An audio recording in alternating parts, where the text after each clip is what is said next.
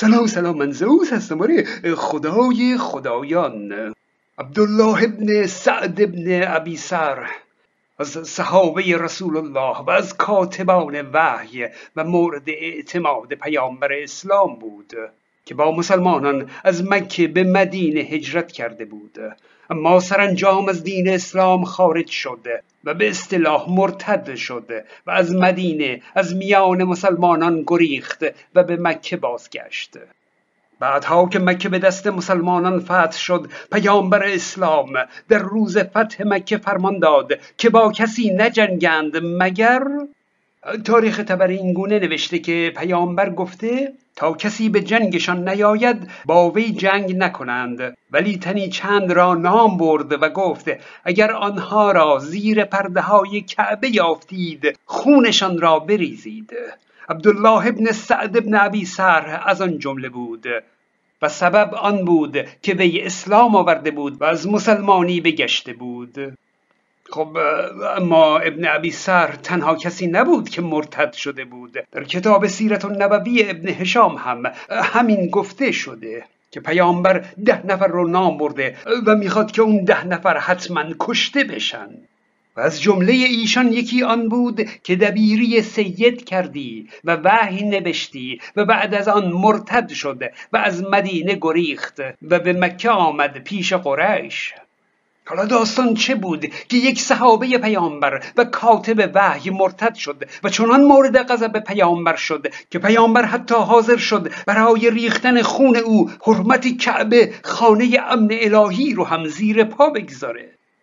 در روایت های مختلف مثلا به نقل از تفسیر انوار التنزیل و اسرار التعبیل این گونه شرح دادند که پیامبر آیات رو برای این عبدالله ابن ابی سر می گفت و او می نوشت عبدالله ابن ابی سر سواد داشت خوشخط بود و خوشذوق بود و او گاهی کلمات وحی رو عوض می کرد مثلا پیامبر در آخر آیه می گفت از سمیع العلیم.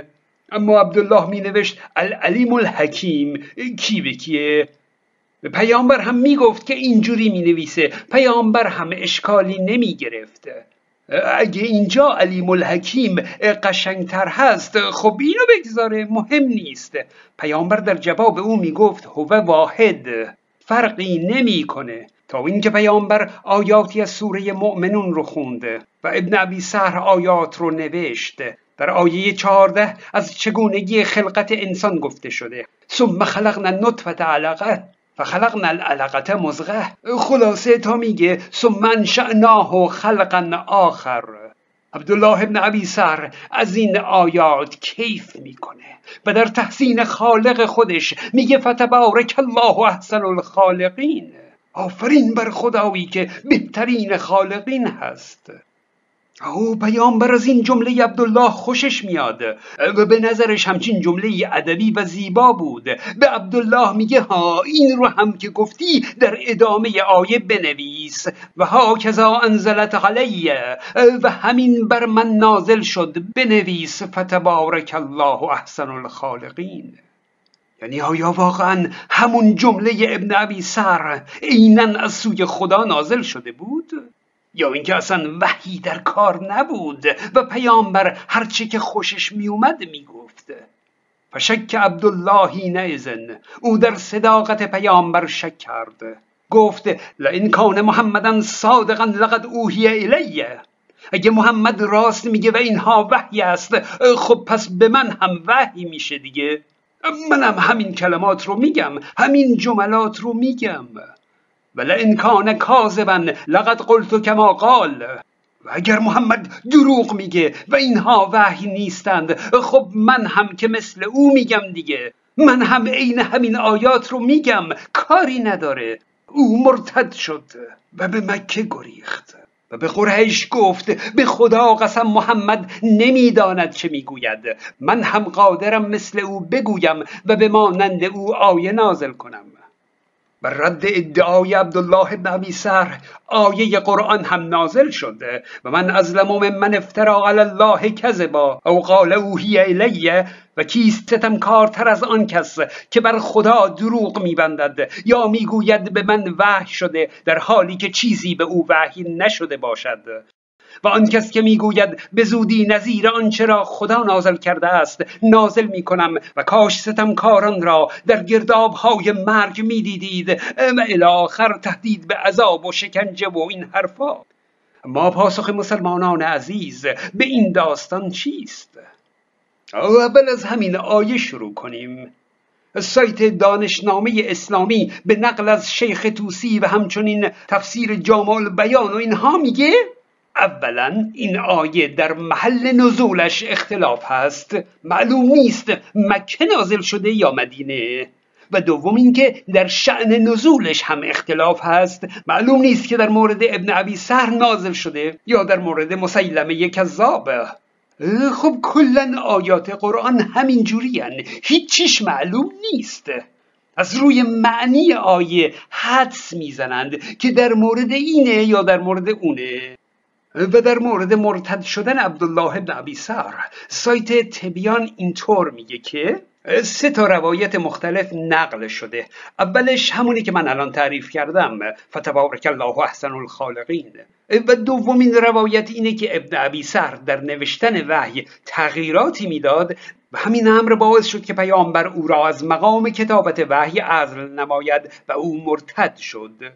روایت سوم هم باز همونیه که من تعریف کردم که کلمات قرآن رو ابن ابی سهر عوض می کرد و چیز دیگه ای می نوشت مثلا سمیع و بسیر رو سمیع و علیم می نوشت با این حال حضرت می فرمود هو واحد فرقی نمی کند اینها یکیست.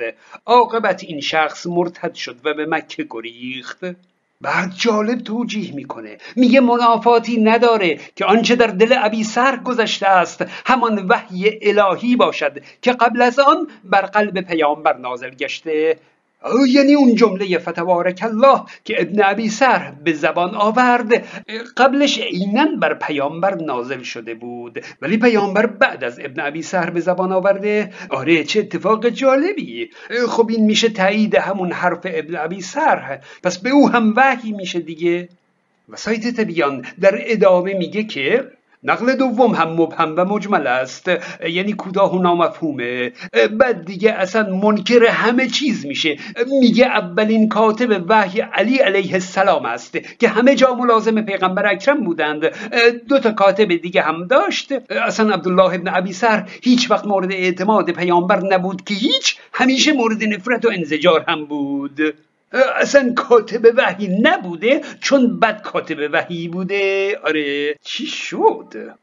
و حالتر از اون توجیه مرحوم صدوق هست که میگه اون که عبدالله کلمات قرآن رو تغییر می‌داده و پیامبر می‌گفته هو واحد فرقی نمی‌کنه میگه نه منظور پیامبر این نبوده که فرقی نمی‌کنه منظورش این بوده که چه تغییر بدهی و چه تغییر ندهی آنچه من املا می‌کنم نوشته می‌شود نه آنچه تو تغییر می‌دهی. ای جونم شیخ صدوق خودت رو گیج فرض کن دیگران رو نفهم. میگه چون قرآن قابل تغییر و تحریف نیست پس کاتب وحی هرچه بخواد بنویسه بالاخره هرچه پیامبر گفته نوشته میشه. ای من فدای منطق مسلمون ها بشم. در ادامه می نویسد با وجود نسخه های دیگر از قرآن کریم در آن زمان قصد شوم اینان عقیم مانده است.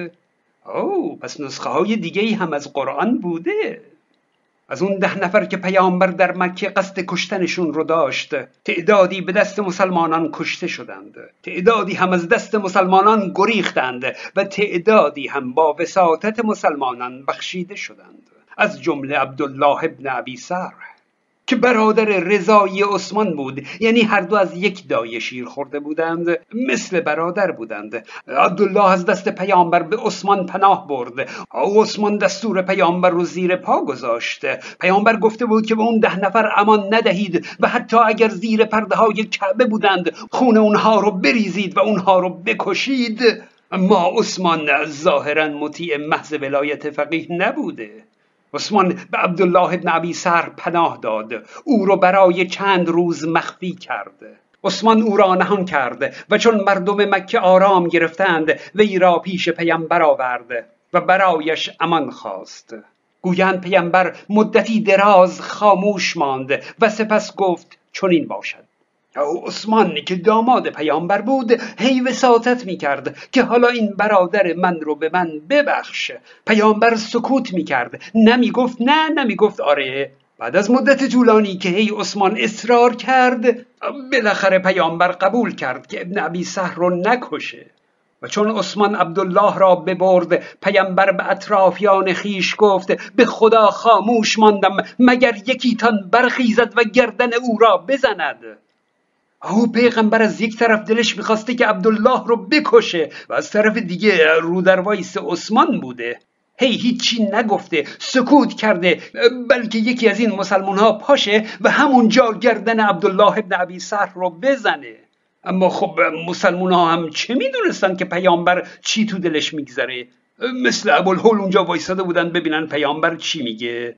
بعد که پیامبر گله کرد و گفت که من خاموش ماندم تا یکی از شما گردن او رو بزنید یکی از انصاریان گفت ای پیامبر خدا چرا به من اشاره نکردی؟ گفت پیامبر کسی را با اشاره نمی کشد. یعنی ای پیغمبر یه اشاره به من می‌کردی من گردنش رو می‌زدم که در جواب پیغمبر گفته گفت پیامبر کسی را با اشاره نمی کشد. او از همون سکوت پیغمبر. مسلمون ها باید میفهمیدند که باید گردن بزنند. و بعدها در زمان خلافت عثمان عبدالله ابن ابی سهر والی مصر شد. فیسبوک من رو هم فراموش نکنید. من زوز هستم.